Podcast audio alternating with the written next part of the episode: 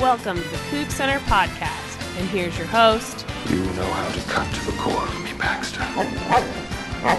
You're so wise.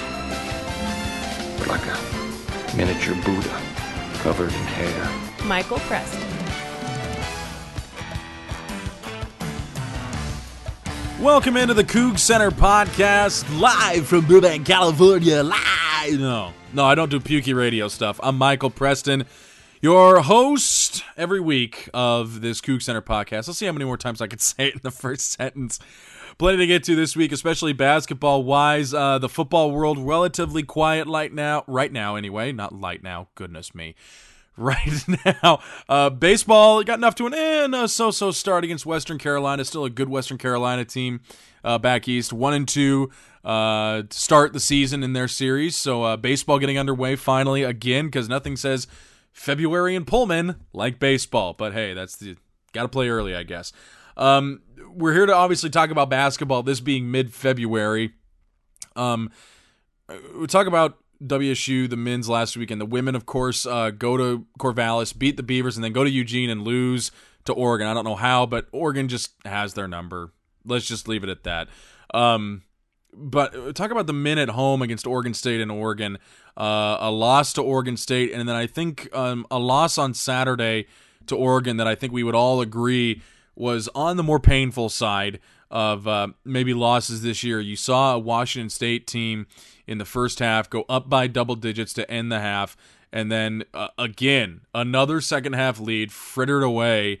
Um, eventually to pull uh, to pull the game to tied at the end of regulation, and then in overtime it tied at the end, and we had another issue. We'll get to that in a second. But you know, I I, I don't know what exactly the problem is here with this team. We're going to talk to Kyle Sherwood here in a couple of minutes. We'll delve a little farther into that, but uh, it, it certainly is something that you know it's it's worrisome, but we've been dealing with it all year. And at this point, what is there to really do about it? The answer to that is probably nothing right now. But uh, hopefully, not something we have to deal with down the stretch. Although I anticipate it probably will continue to be. Uh, I do want to give plenty of dap though to Royce Woolridge. Boy, what a performance from him on Saturday had the game of his life. And again, we'll talk to Kyle about that in a few minutes. But uh, boy, the guy we thought he was going to be when his eligibility when he when he was eligible to begin the year after transferring from Kansas. Just what a fantastic game for him. Hopefully, even just half of that, I'll be happy with from games to come. Just half of what he did against Oregon. Do that every game. We'll be fine, right?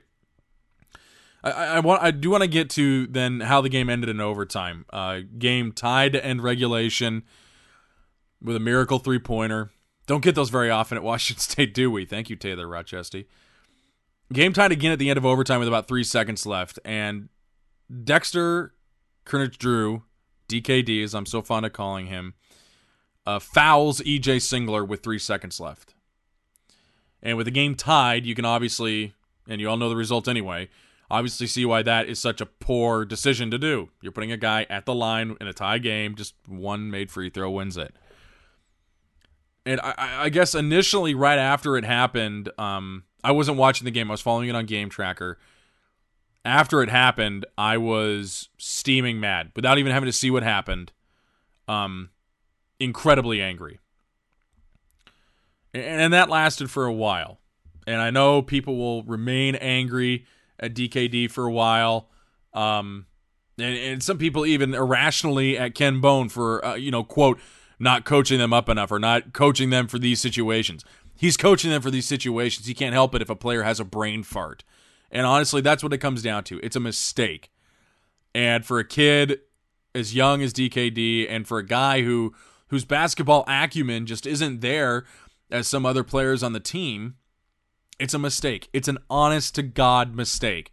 And I can guarantee you, he felt worse than you did right after it happened and he looked up at the scoreboard. It's just a matter of him not knowing what the score was in in, in all likelihood. In all likelihood, it's just him not knowing what the score was. And that's not on the coaches.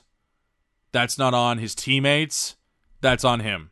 He needs to be aware of what the score is. He knows his mistake. I'm sure, as I said, he feels dozens of times worse than you do.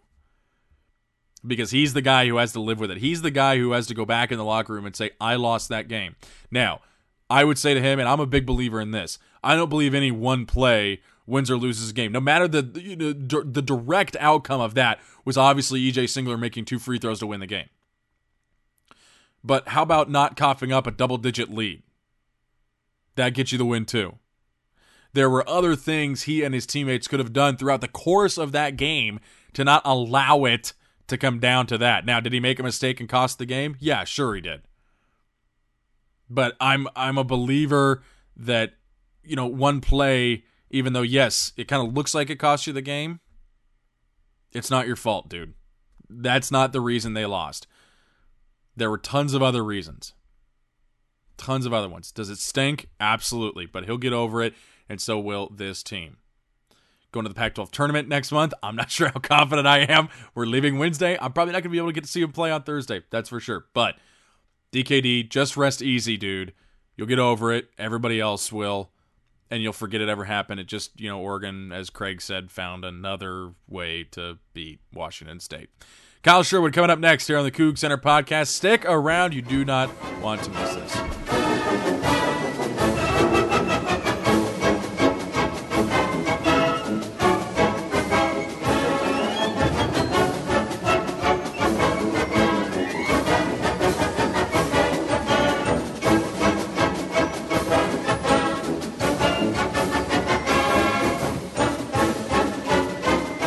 Back to the Coug Center podcast. Uh, it's a distinct honor and a pleasure. We haven't had him on yet. Been trying to get him on, but his booking agent uh, has been hard to get a hold of. Kyle Sherwood of CougCenter.com on the podcast. Finally, Mr. Sherwood, how are you? I'm doing good. How you doing? Good. Hey, so I noticed one thing. You went to Pullman last weekend, and we'll get to a, a little bit more on that in a bit. I noticed one thing. You put a video on. I can't remember if it was Twitter or Facebook. What hotel were you staying in that had a tape deck still in the room in 2013? Not only no, this wasn't even a hotel room. This was this was a hotel suite. Oh, I'm And, sorry. uh, I'm and- sorry. What hotel suite still had that? yeah, this was uh, at the Quality Inn. They had um they had a the stereo in the living room was a uh, dual track tape recorder, which made me really upset because we didn't bl- we didn't bring any blank Maxells to make some sweet mixtapes for the ladies. the Quality Inn is that in Pullman or is it over in Moscow? I can't remember. Yeah, it's it's the one right next to uh where. Oh, we were just talking about it. What they used to call Pete's, uh, the Birch Oh yeah, okay, yeah, yeah. Oh yeah, yeah, yeah, yeah. I remember that. Okay, yeah. Yeah. I, I, I only went to the Chevron right there all the time, so I, I don't remember it. But uh, so so you got to go to uh, Pullman last weekend, had some nice seats uh, for the game. Got to take a picture with Senior Ernie. Very jealous about that. Um, but as as it turned out, you got to see uh, quite a basketball game and and something that um you you wrote about yesterday and also you know just because you wrote about it last week so the timing was really nice. Royce woolridge didn't handle the ball as much against oregon and he had the game of his life. Uh, just some thoughts Yeah. on that performance on saturday Well, I think it was a lot of what we thought Royce was going to do um, back when we thought we were going to have a point guard this year. Uh, you know, we thought that Royce was going to be um, in more of a scoring role, and when you kind of simplify what he's going to do and allow him to ta- uh, allow him to attack the ball from the wing side rather than from the top of the key, you're going to get a lot more open looks, and so I think that led to him getting a lot more opportunities, and we saw what what he can do when he's given those. Uh, one other thing, I, I talked about this in the open a little bit. Uh, talk about Dexter, uh, DKD's foul at the end of the game. There, we a long discussion about that on Saturday after the game. That you know, a lot of anger directed uh, at Ken Bone uh, for not, uh, you know, quote unquote, teaching his players to be aware of it. Um, I I think it's a little bit more of a case of it's just one guy just was not aware of what the score is. It has nothing to do with Ken Bone's teaching ability. Just give me some of your thoughts on uh, on that situation. I I- mean I don't think it's it's Ken Bone's fault at all that that's what happened. Well, yeah, I mean, it's it's. I wasn't even as mad as I was. I mean, I was mad for. I was really mad for about a minute, but you, it becomes more sad than anything else. I mean, you, can't. First of all, you can't expect Ken Bone to be constantly screaming out what the score is to to his players. I mean, they have to have some sort of awareness of whether or not the game was tied. Um, I don't know if he should be really mad about anything that, that that happened with it, as much as it's just a really depressing thing to happen to what, from all accounts, is a really good kid.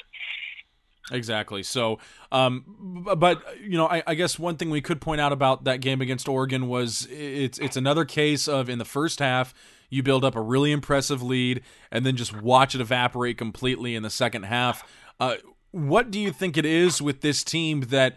For tw- the first 20 minutes of a game, they seem to play really good basketball. You know, they have a, a, a double digit lead on a, a, ranked team in Oregon going into halftime, and then they just fritter it away in the second half. I mean, is there any one thing we can really point to, or do you think it's just kind of a host of things?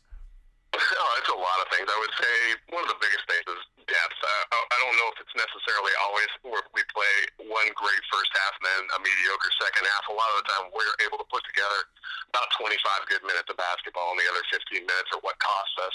And I think that the uh, the lack of depth, the lack of depth, is killing us specifically because we're not able to we're not able to sub people out. We're not able to give people adequate rest, and we're not able to uh, let people take a look from the bench when they're uh, when they're struggling. I want to I want to touch a little bit on you wrote about Royce uh, a little earlier this week, and then you also wrote about uh, Junior Longrus uh, last week, wanting to see him get a little more PT. Um, what you know, just just again go over for folks. What's what's kind of your uh, what makes you so uh, so enamored with his playing ability, and, and and why you're such a big fan of juniors? Well, I think I'm mostly enamored with his potential, and I think that when you're sitting on a two and ten record, I think what are we two and eleven now? Um, Something like that. Yeah, it doesn't really matter, but yeah. two to uh, I mean, two to a lot of losses. Be, yeah. exactly. You can really only be enamored with potential at this point. Um, Junior Longrus, if you, I mean, he's the best athlete on on the Cougar roster, and he's actually one of the better athletes in the Pac-12. And uh, I think one of the uh, one of the things we need to do is is you can kind of when you watch him, he does make a lot of mistakes, but we're kind of at the point now where we need to we need to uh, give him some reps because the only thing that's going to allow his head to catch up with his body is is allowing him to make those mistakes. So, so you want to see? Yeah. Sorry, no, I'm sorry. Go ahead. I was going to say, you, I mean, you saw uh, like some of the things that he's able to do. I mean, I think on Saturday he actually blocked a shot while jumping backwards, um, and then then on the, on the other end of the court, he got he bit on a uh, on a rock step really badly, um, and and uh, the guy turned around and just dunked right on him. Probably three minutes later. So, you know, right now, what I'm asking Ken Bone to do is kind of take the good with the bad, uh, and realize that uh, the good is going to outweigh the bad exponentially two years from now if we ride this out. Did you happen to meet any of the officials from? But we'll move off the Oregon game after this question. Did you happen to uh, okay. uh, speak to any of the officials uh, after the game at all for uh, Ken Bone being called for technical foul for shouting rebound really loudly? well, no, I mean, I saw the whole thing happen. It was crazy because uh, uh, the, the official that actually called the technical foul was probably 100, uh, over 100 feet away from him. Like, he was, the guy was over, um, the guy who actually called the technical foul was almost clear over by the opposite tunnel from where uh, from where Ken Bone usually stands. And there were two officials that were closer to Ken Bone that didn't do anything. And so I don't know if the guy thought he was saying something different, but it was it was an interesting call. All right. Well, you know, I, I don't rag on officials too much because I used to officiate soccer, so I try not to. But sure. dude, you didn't hear anything. Uh, okay, so get uh, moving away from the Oregon game here. You got a few weeks left in the season, and uh, I know we've hammered this point home is that is that Ken Bone's likely here to stay, and I know you, Kyle, have have been kind of one of Bones. I don't want to say biggest fans, but you, have kind of backed him up. I would I would say more than probably anyone I know. Um, just what what do you like that you're seeing here? Uh, towards the end of the season with this team. I know they're not they're not winning like folks would like them to, but but are there signs of improvement that we're seeing going down the stretch that that that kind of help you hold firm in your belief that Ken Bone uh, really is the guy for this team? Sure. Um, and I just want you know I want to reiterate if people are upset with the way that the team is playing right now, I'm I'm kind of with you right there too. Yeah. I mean, I, I this was not what I was expecting this year. I mean, it was it was a little bit when we when we lost Reggie, but it's not. It, I, I never thought it would it would get to where it's at. I just part of me kind of thinks that Ken Bone has been a little more snake bitten than he has been bad. Mm-hmm. So I think that a lot. Oh, oh, I mean, we've been dealing with a lot of injuries, and we've and uh, and the and the depth that's on this team right now is not where he would he would like it to be. Obviously, that's on him. Mm-hmm. But I think that with the influx of the of the uh, talent that's coming in next year, it's actually going to look a lot more of like what Ken Bone actually wants to put together with the team, as opposed to this year where it's kind of we're playing whoever's healthy. Okay. And so I, I think that he's got he's got another year to straighten this thing out. Um, I think that next year we'll have a better idea of what a long-term Ken Bone tenure would look like, Mhm. uh, rather than rather than what we're seeing this year. If he does it again next year, then I'll jump on board with it. You'll come aboard the Fire Ken Bone ship. I got you. We got we. Somebody There's me. there's a seat waiting for you. I think it's even got a seatbelt.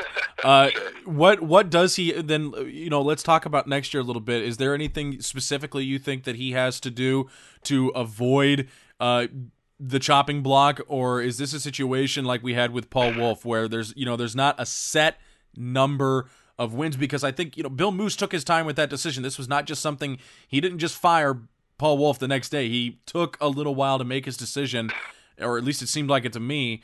Is is this another thing where for Bill Moos, there's not really a set you need to do this next year to keep your job thing, or is it just kind of fluid? Uh, it'll just kind of be up to him at the end of next year. I would hope that there's not a specific thing that he has to do. That seems that seems counterproductive. I mean, obviously, we all want to go to the tournament every year, but um, it's not. I, I don't know if it's necessarily productive to say you have to have 19 wins next year, or we're going to go. Or we're going to start looking for another for another position. I think he's just got to. He's got. Bill Moos has to kind of take a look at and see how we've progressed, how much better we are this year as opposed to or excuse me, how much better we are next year um, as opposed to this year, and whether or not uh, Bill Moos feels the growth can continue. And then the other thing you have to, the other thing he's going to have to think about is if he is going to replace the coach, um, he's going to have to kind of do what he did before and kind of gauge the interest of who uh, who might be interested in a Washington State University and what and whether or not you know that coaching change would actually make any sort of difference. Absolutely. One last question to you: uh, Las Vegas for the Pac-12 tournament. Will you be there for hijinks? Oh man, I want to go so badly. Uh, I'm actually going um, on two different bachelor parties this spring, so I'm going to actually be in Vegas twice in a six-week span. So I'm pretty sure that the wife's not going to sign my permission slip for. Yeah, I, I doubt she would. I, I don't think she wants you to come home with your liver actually pickled inside of your own body. I'm just going to be carrying it. Yeah, carrying it. Uh, in a cooler. Just remember to go to Margaritaville, okay? yeah, we'll try. Oh yeah, we'll we'll try it again next year. That that a boy. All right, Kyle Sherwood from CougCenter.com, our very own CougCenter.com. Thank you, sir, for joining me. Thanks, Mike. All right, be right back. Got more as always here on the Coug Center podcast. Stick around.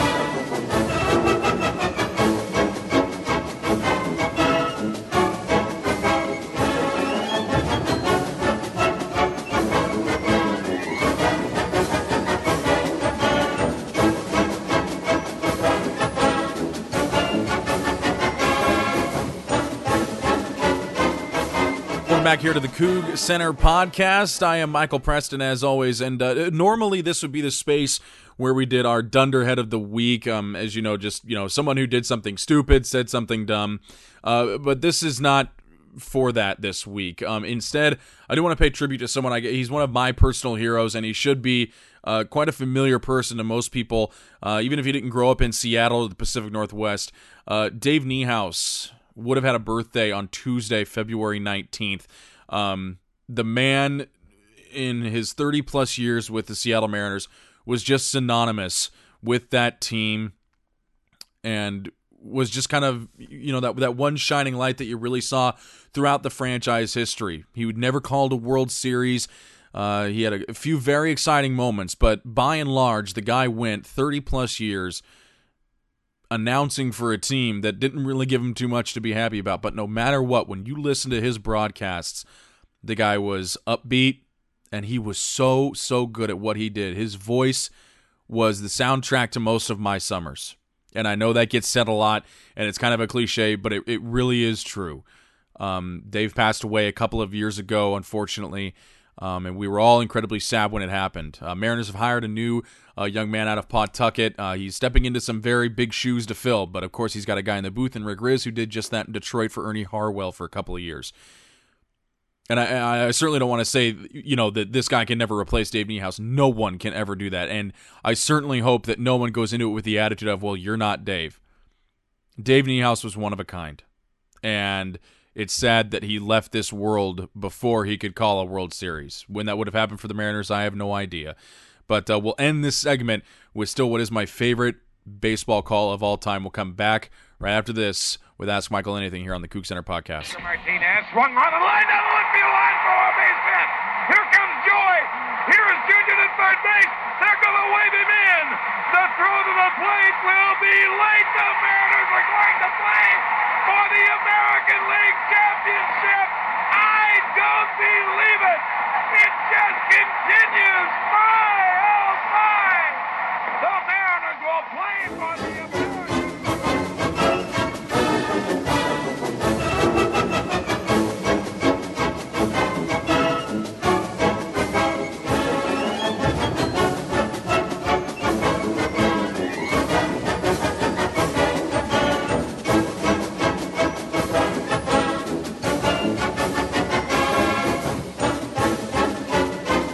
back to the Coug Center podcast. It is time for our final segment, my favorite segment ever Ask Michael Anything.